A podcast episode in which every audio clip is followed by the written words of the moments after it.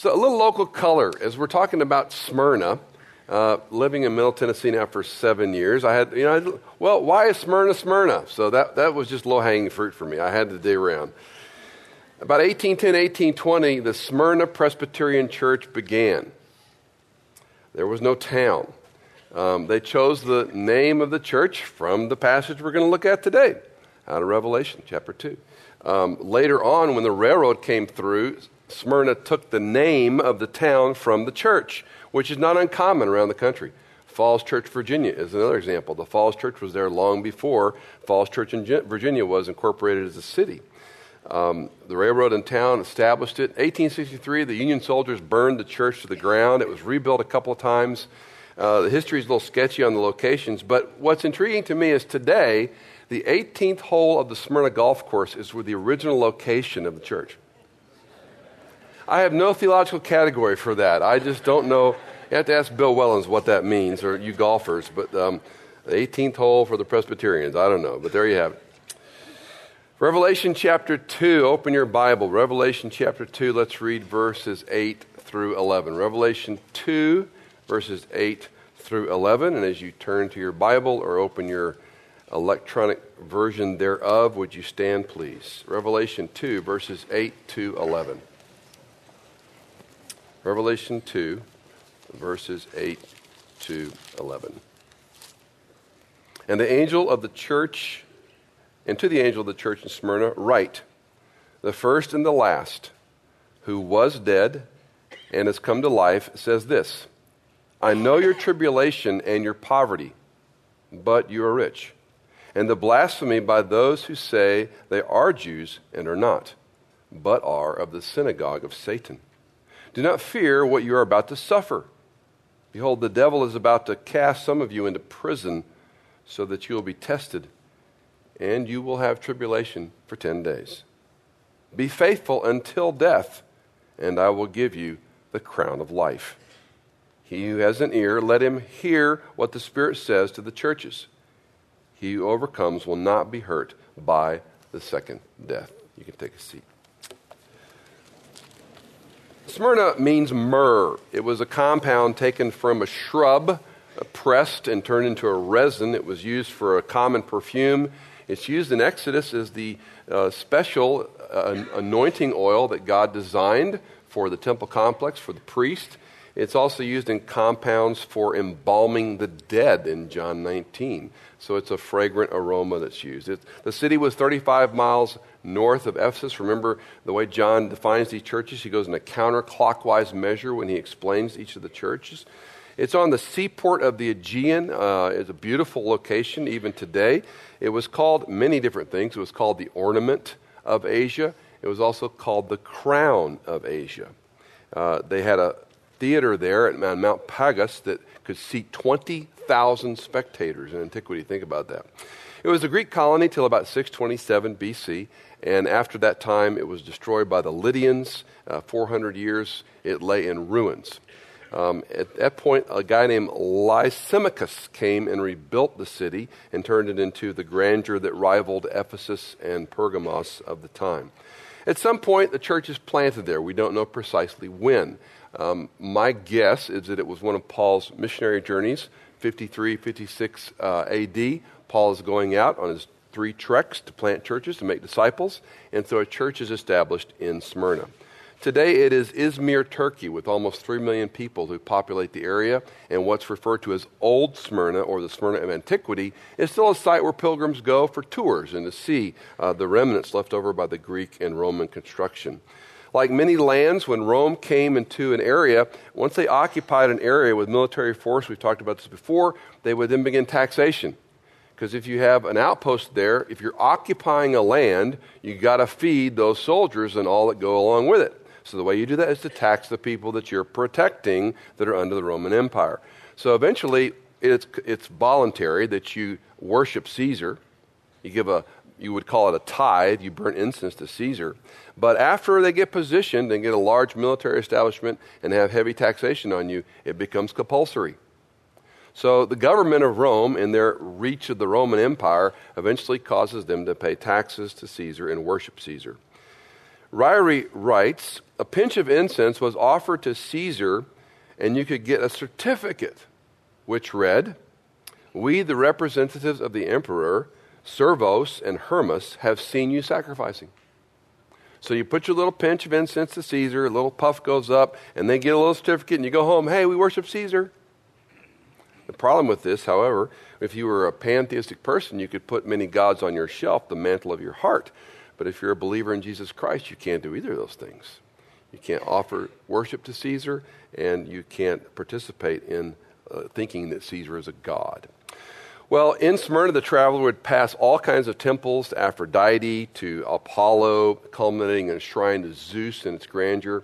Uh, it is the birthplace of Homer, and Polycarp is the first bishop, and we'll talk more about him in a few minutes. What is Christ doing in the book of Revelation? Let's come high and then go to the detail. Look at chapter 1, verse 17 for just a second. Turn back a page or a paragraph or so. Revelation 1, verse 17. When he, when he begins this introduction in, in Revelation and how he's presenting himself to these churches, John is going to respond, When I saw him, I fell at his feet like a dead man. And he placed his, uh, he placed his hand on, uh, right hand on me, saying, Do not be afraid. I am the first and the last, and the living one. And I was dead, and behold, I am alive forevermore. And I have the king of, Hade, of death and Hades. And that's going to recur in our section today in Revelation 2, verse 8 to, to the angel of the church of Smyrna, write, the first and the last, who was dead and has come to life. So the first and the last is a phrase we're going to see a lot of times. It occurs a lot of times in Isaiah, also in the book of Revelation. And just to remind you, what he's saying here is, I am the eternal one, the first and the last, and I was dead and I'm alive, so I'm the resurrected one. So those are the two things I'd like you to keep in your mind. I'm the eternal one, and I'm the resurrected one. What is Christ saying to these churches? I'm the eternal one, and I'm the one who's been resurrected, the eternal one and the resurrected one. Christ explains himself. Uh, to identify who he is is one thing, to explain what he has done and what he is doing is helpful for the believer. I am the eternal one, and I am the resurrected one. He's existed in eternity past. He existed even though he was killed and dead and buried, and he exists into eternity future. If we learn nothing else than other, the, how significant the personal work of Christ is, his supremacy, his authority, his eternality, his grandeur, his awesomeness, his holiness, his righteousness, his care for his churches. If we learn nothing else than reminded of the personal work of Jesus Christ, the study of the seven churches is worth every bit of our time because our Christology must expand as we grow in our walk with Christ. Understand who He is and what He's done. And He's given us a baseline at these churches. I am the eternal one, and I am the resurrected one. Paige Patterson wrote, He precedes all creation, and He will remain after all else is gone. John MacArthur writes, Here is the profound mystery. How can the ever living one, who transcends time and space and history, die? Peter answers in 1 Peter 3:18. Christ was put to death in the flesh but made alive in the spirit. He died in his incarnate humanness as the perfect sacrifice for sin, but now has come to life by his resurrection.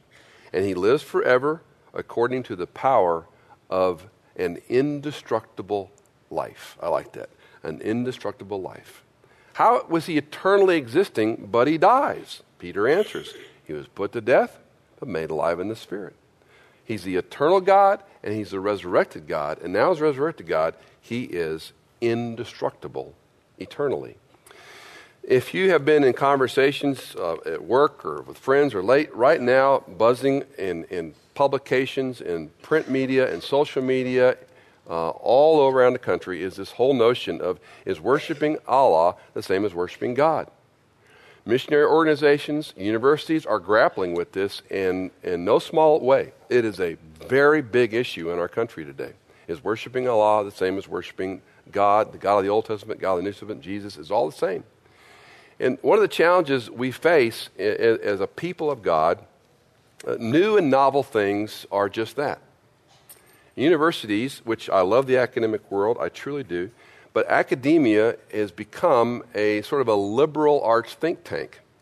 Uh, certainly, there are majors that train in skill sets and development and giving you equipment for medical, for legal, whatever you're going to go into. But at the liberal arts level, at the social level, the university mindset, when you have tenured professors and the, God of academic freedom, and that's what it's become a little g God, I can teach whatever I want. You can't fire me once I have tenure. That's your university. And so that's an environment for studying new and novel and cool things. I get all that. But when your sons and daughters go off to college, when your grandchildren go off to college, they're going to be tested in every which way. In college universities that have become inclusive and tolerant, uh, if they're not a patently Christian university, it's a pretty unique challenge. And in those universities, they're all trying to artfully figure this out. Jesus Christ is disclosing himself as the eternal God and the resurrected God. Jesus Christ makes claims throughout the New Testament, throughout the Gospels. When he speaks, he's making claims of who he is. He's eternally existed. Before Abraham was, I am. The seven I ams as he identifies himself to different Jews, the way he identifies himself to the Samaritan, to the publican, the way he identifies himself to Nicodemus. Jesus Christ is identifying himself as the God man. Now, from Genesis all through Revelation, we have innumerable references to the personal work of Jesus Christ. Apart from God the Father, God the Son, and God the Holy Spirit, there is no salvation. Period. Period. And if you believe that today, fine. You are going to be tested, my prediction, in the next two, three decades. If you don't believe that, great. You need to examine it for yourself. You need to make a decision on what you stand on when you face God, however you determine him or her or it, you need to make a determination of what that means to have a relationship with God. Jesus Christ lived, died, was buried, came back from the dead, and promises any and all who put their trust in Christ and Christ alone for their salvation a free gift called eternal life, forgiveness of sins, and the process of changing you into what you are not, to live with Him forever. And the chapters of Revelation we're looking at could not be more clear. He is the eternal one, He's the resurrected one. Don't let the world teach you theology. Don't let the academics and the social media that's flying around there in feverish you know, ways tell you what to think about God. For goodness sakes. I was talking to a young woman a while back about some of these issues, and she made the comment, Well, I just don't know if I believe that. And I wanted to give her a fatherly dope slap and say, you, you can say you don't know, but on what authority are you saying, I don't think I believe that? That's our culture in a nutshell. It's become a completely intellectually relativistic society. Whatever you want to do is fine. It's not. Because you stand before a holy God who loves you. He loves you so much, He died for you. He doesn't want your religion. He wants your love. He wants a relationship. He died for you. And that is the only God of the Scripture. All others are false, all others are untrue. Well, the message from Christ I know your tribulation and your poverty, verses 9 and following. The reason Christ is talking to Smyrna is very clear. I know what you're going through. They're persecuted and they're impoverished. Now, Christ is going to give them, here's the principle eternal hope in the midst of temporal despair. That's the big message of this chapter. He's giving them eternal hope in the midst of temporal despair. Now, no one ever shed a tear over a principle, but that's the principle of this story, the principle of this chapter. I'm going to give you eternal hope in the midst of your temporal despair. That's the theology of this passage that we're looking at. Let's unpack it a little more. The tribulation is the word that's what it means. It means distress, it means trouble, it means pain, it means affliction or oppression. Poverty seems best here to take it literally. We don't know precisely why the church of Smyrna was impoverished because the area of Smyrna is pretty prosperous at this time. But because there's no rebuke to Smyrna, he's not telling the church the reason you're in tribulation and the reason you're in poverty is because you lost your first love or whatever would fill in the blank. We, we're not told that. In fact, this church, in a way, is in a very good place. They're just being persecuted and they're impoverished. And so he's telling them how to face that. it could be that the Roman Caesar influence, as I mentioned earlier, taxation and the worship of Rome, has put pressure on this church. That if you don't worship Caesar, going to tax you heavily, going to threaten you and, and persecute you. And maybe that's why they're feeling persecuted, and certainly would explain why they were poor. Important sidebar here um, Christians are not, not promised a happy go lucky, wealthy life in, in this country, in this county, in this Middle Tennessee world, it is very seductive to think our life's going to work out, and if we do the right thing the right way, we're going to get, make money and be wealthy and, and do the things we want. Generally speaking, that's the opportunity of America. Be careful. Sometimes health interrupts our plans. Sometimes our companies go out of business. Sometimes we lose big contracts. Sometimes you go through litigation. Sometimes fill in the blank. So this life is not one that's a trajectory that's always going up if you're living a holy, prosperous, uh, blessed life. Blessing comes in different ways. Christ left heaven's glory to come to earth for 30 some years. Don't forget that. He left the most opulent kingdom ever to be in the most humiliated among the most despicable sinners, you and me. So there's no guarantee that if we live the right way, everything's going to work out. But your Bible probably has parentheses around this, but you're rich. Wait a minute. We're persecuted and we're poor, but you're telling us we're rich? Paul wrote it in 2 Corinthians 8 9. For you know the grace of our Lord Jesus Christ, that though he was rich, yet for your sake he became poor, so that through his poverty you might become rich. He left heaven's glory, took on impoverished humanity so that you and I will become rich. Second part of verse 9 And the blasphemy by those who say they are Jews are not, but a synagogue of Satan. Blasphemy or slander is primarily uh, verbal it can be verbal slanders, verbal accusations. We might think back on Acts chapter 14 when the Jews are poisoning the minds of the Jewish authorities about what Paul and Barnabas are doing. That's a blasphemy. We tend to make that word a real religious word. It's used in religious connotation, but it's an accusation or a slander of some kind. Christ says that these so called Jews aren't Jews at all, but in fact they're the synagogue of Satan. Now, I think what's going on here in this passage, and I can't, this isn't bulldogmatic, but my sense is He's talking to the church. The church is what? The ecclesia. Two words in Greek, ek, from, out of, kaleo is the call. The ones who are called out from to respond to the Christ. That's ecclesia. The synagogue is, in a sense, the opposite. It's the gathering together. Now, it's sure, we call the church the assembly, but don't miss the word. Ekkaleo, you're called out of a culture and you're called to Christ and you live as a body of Christ but the synagogue was the one who was separate. In fact, they're so separate, even today, most Orthodox uh, synagogues have curtains or walls between the men and women. The Gentile, the Goyim, don't come in. You're not, you're not permitted. Even you've seen movies and films of the uh, Orthodox weddings. Oftentimes, the men and women are separated by a wall, and the women are dancing on one side and the men dancing on the other. They're separate. So the synagogue model was that you were separate from, but you were uh, this group. This is a chilling phrase that Jesus used. They who say they're Jews but aren't, they're actually the synagogue of Satan. I'm talking to you, the church of Smyrna. Don't pay attention to the, those who are lying with the synagogue of Satan. Verse 10 Do not fear what you are about to suffer. A good rendering would be stop being afraid. Human condition, fear. We all experience it. We're all afraid at different times of our life. Um, when period of oh gosh four or five years i can remember waking up every morning two in the morning three in the morning wake up and it was a start when i woke up and i'm up for the day. My, the to-do list just came down like a shade.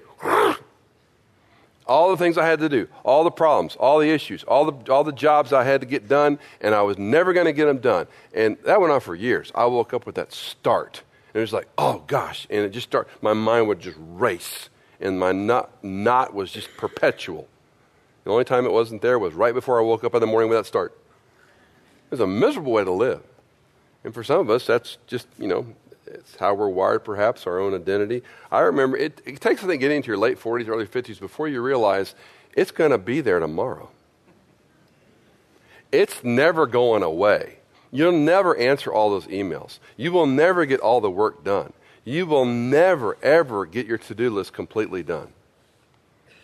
Take a deep breath. Why do we fear? We live in fear.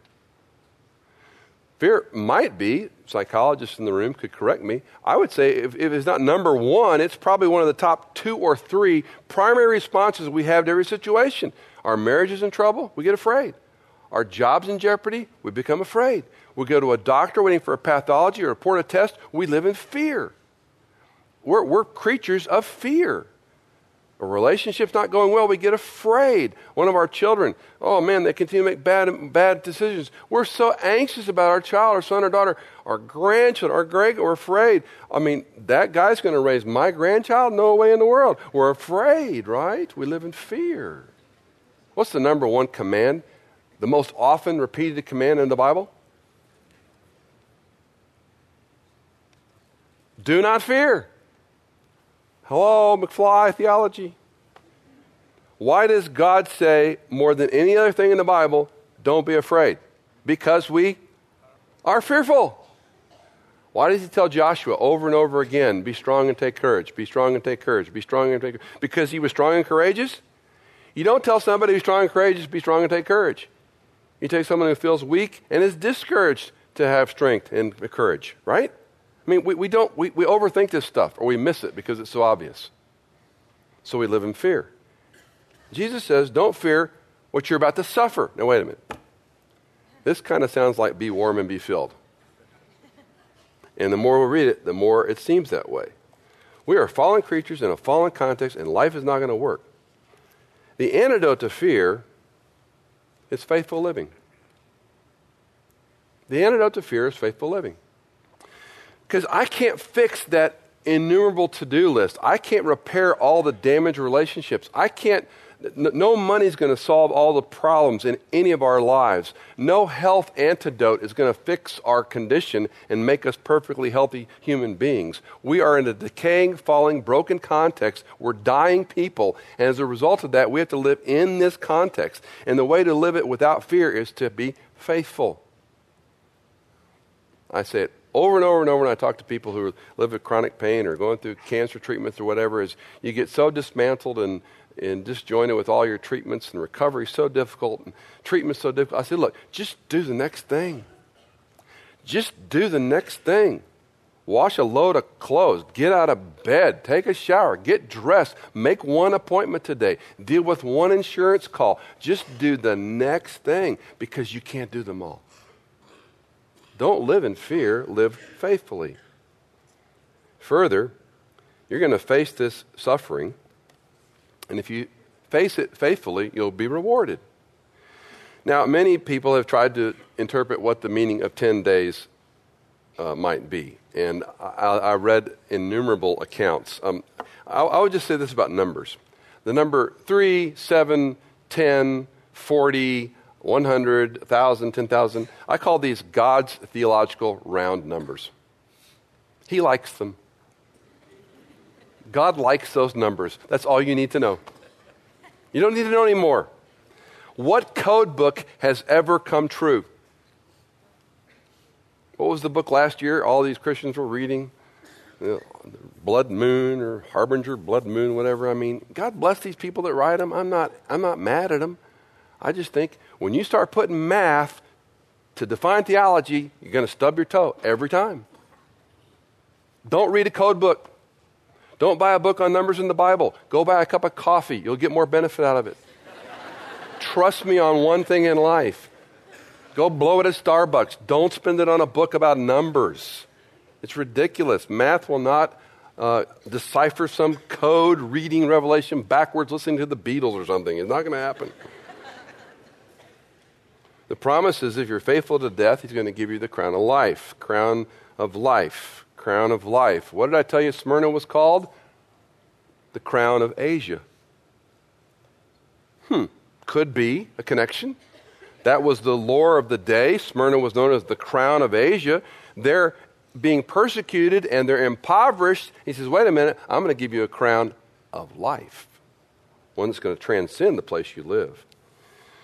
Crown is the word Stephanos. If your name's Stephen, your name means crown or award or prize. David Aune writes In the ancient world, wreaths were used in a variety of settings with a spectrum of connotations, including victory, peace, honor, and immortality. And the victory wreath, as a metaphor, was the reward of the martyr. He who has an ear, an idiom, let him hear. He who has an ear, at the conclusion of each of the seven churches, it's called a proclamation formula. Pay attention, listen up. My dad was the master of sayings. Any of you have parents that said the same thing to you over and over and over again when you were children? Yeah, I actually wrote a tribute to my dad when he retired, and the last chapter was called Sayings. It was all the things he said to me. They drove me crazy when I was a kid. Turn the light off when you leave the room. Do it now or sooner. By the inch, it's inch, by the yard it's hard. I mean, he just, and I hated him as a child. I became a parent, I bequeathed him to my children. Do it now or sooner. And always, it was, that's probably why I woke up at the start all this line. Uh, dad's fault. Blame it on my dad.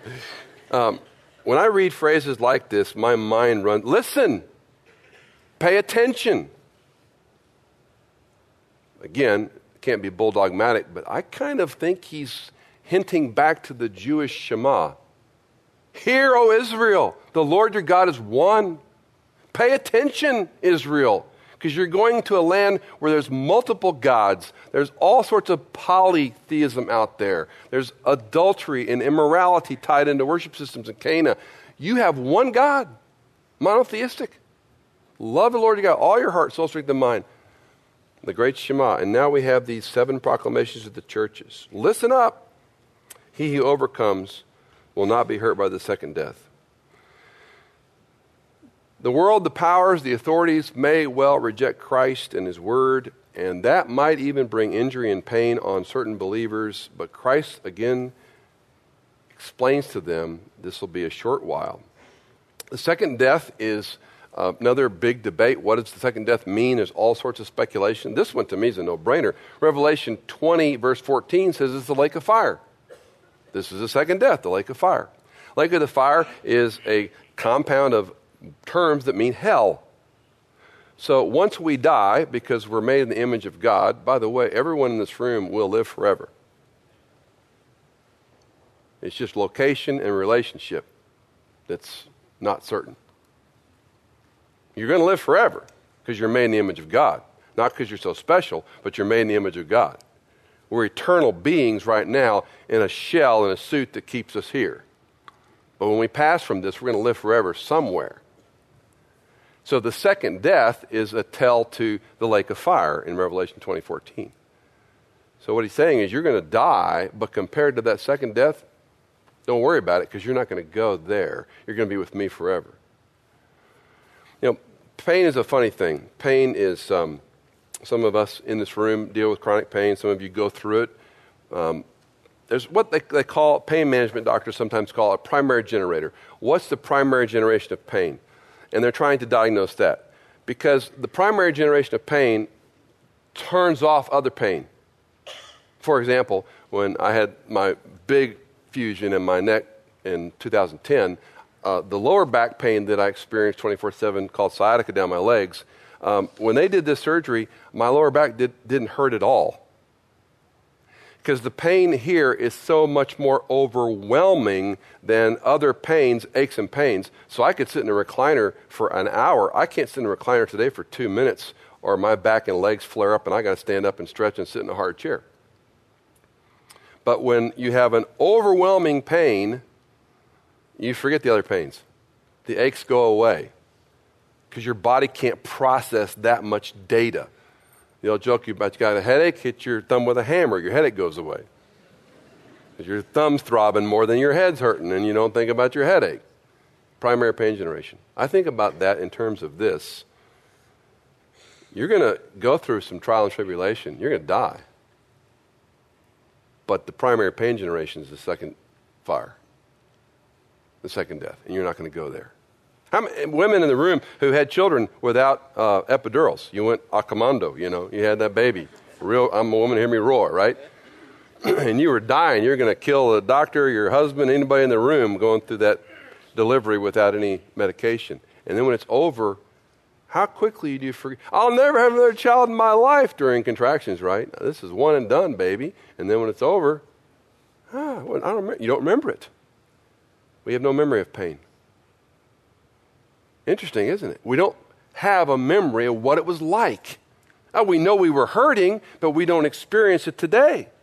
There's a, I think that's a good theological lesson. The sin and the fallen condition that we're in today that that wears us out, that we live in fear, that we feel in pain because of, is nothing when we cross that threshold. It's gone. You're suffering for 10 days, a short window of time in eternity's perspective. Don't worry about it because if you're faithful, you won't feel it anymore. Faithfulness in life, through pain, through suffering, through injustices, through death, doesn't matter. Polycarp is the aged bishop of the church at Smyrna. Um, in the famous John Ford movie, uh, The Man Who Shot Liberty Valance, there's a classic line in there when he says, When the legend becomes fact, you print the legend. Meaning, it doesn't matter what's true. If a legend is a great story, you print the legend, you tell the story. When we read about the life of Polycarp, we have to be careful because he's a legend and we don't know what is precisely true. We do know some things factually but we can't tell everything is verbatim. This for sure happened. So let me give you a synopsis of Polycarp's life. Tradition had it, he was discipled by John, and very reliable tradition has it that he was the last living pastor bishop who was actually commissioned by living apostles, which is kind of cool if true. He is one of the first, if not the first, church father. And he wrote a letter to uh, the, the church at Philippi you can find it online and read it if you want. It's not long. Uh, it's not biblical, it's not a Bible letter, but it's a pastor who knew John and very likely a handful of the apostles, and he dies. Uh, and if they die off, he sort of carries on the baton, we might say, of the church plants. He's arrested at 86 years of age, and he's typically called the aged bishop of Smyrna. That's sort of his name. Um, he was notified he was going to be arrested, and he waited at home, and his friends came and they were all concerned about his welfare and said, You've got to get out of here, Polycarp. They took him away and protected him, and he, he holds up in prayer, prayer for a while, and evidently he had some kind of vision. And he came out and he said, I had a vision that I must be burned alive. So he said, I've got to surrender myself. So he goes, and the Romans come to take him. He doesn't. He doesn't resist arrest, and he actually says to them, God's will be done when they arrest him. They take him to the proconsul, who history does bear out is Statius Quadratus. Statius Quadratus. And he's a, living, um, a figure living at the time. We know he's real. And he interrogates in front of a crowd. There's disputes about whether there was a panel of judges or a crowd of people. We don't know for sure. But the records that where they do line up are very interesting. Um, in this group of of onlookers, Polycarp is interrogated, and evidently he was quite witty and quite sharp on his feet when he's being interrogated by Quadratus. The heathen judge asks him at some point to recant his Christian faith and just give a little incense to Caesar and be done with it. And he replies, Four scores and six years I have been I have served the Lord, and he has never wronged me. How then can I blaspheme my king and my Savior? And that is a fairly well attested statement. Four score and six years I have served the Lord, and he has never wronged me. How then can I blaspheme my king and my Savior? Quadratus loses his temper evidently at Polycarp. He threatens him with all kinds of things. I'm going to throw you the wild beast. I'm going to burn you at the stake. Here, the traditions and legends tend to separate a little bit. But what is, what is an agreement is at one point he finally says in this brandishing about these threats, he goes, But why do you delay? Come, do what you will. The soldiers grab him tie him. They're going to take him to the stake. Some accounts say they tried to burn him alive. Others say they tried to burn him alive and beasts were involved. It kind of mixes up. But what is consistent, they were going to nail him to the stakes to burn him. And he says, Leave me as I am. For he who grants me to endure the fire will enable me also to remain on the pyre unmoved without the security you desire of the nails. In other words, you don't have to nail me to those, those logs because if this is my destiny and you're going to burn me, God will enable me to stay here while you burn me at the stake. One part of the story is that the fire didn't touch him, it burned around him, and that a Roman soldier kills him with a spear or sword. And there's other more detailed ones. Apparently, he prays aloud while the fire is burning him to death. Um, but he dies, if not the first martyr of Smyrna, one of. And the account is concluded by Polycarp said that everyone remembered he is spoken of by the heathen in every place, burned at the stake for his faith.